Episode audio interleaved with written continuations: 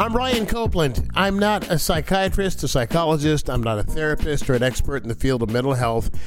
I'm a playwright, I'm an author, actor, comedian, and talk show host who has battled the demon known as depression since adolescence. So, what I do here at Beating the Demon Monday through Friday is give you three to five minute tips on things that I do to make myself feel better in the hopes that maybe I might be able to help you feel better if you're in a funk or if you're in a dark place, especially during the times that we're living through now.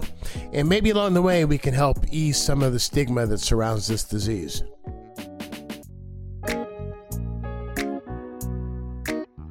Now I know that this is a big one. I know this is, don't stop listening. Just hear me out, okay? I know this is a big one. Uh, in an earlier episode, I, I talked about how um, watching puppies and kittens play is something that cheers me up.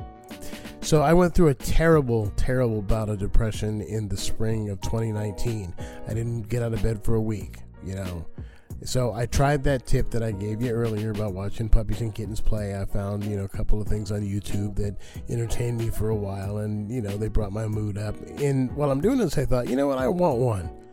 So I got up, I took a shower, and I found a breeder and I ended up buying a little Bichon and she's what got me out of bed and actually got me out of that bout of depression. Because you can't stay in bed all day when you got a puppy because she's up at six. And she needs to be walked. And she needs to be housebroken. And she needs to be fed.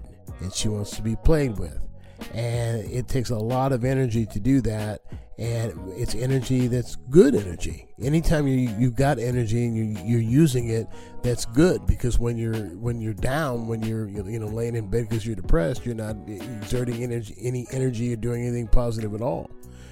So by taking care of and being responsible for someone or another living thing besides yourself, the depression will eventually go away because you're doing something, you're doing something worthwhile.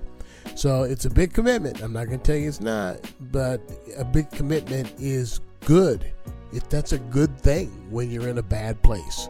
So think about it.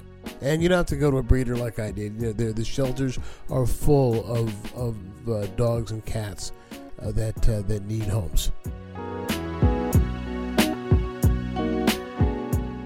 If you heard something here that you thought was valuable, Send this podcast to somebody you know who's having a hard time. To support the show, go to iTunes and give us a five star review. It helps people to find Beating the Demon. Beating the Demon is engineered by Charlene Goto and Casey Copeland, executive producer Jaron Williams. Till next time, be well and hang on.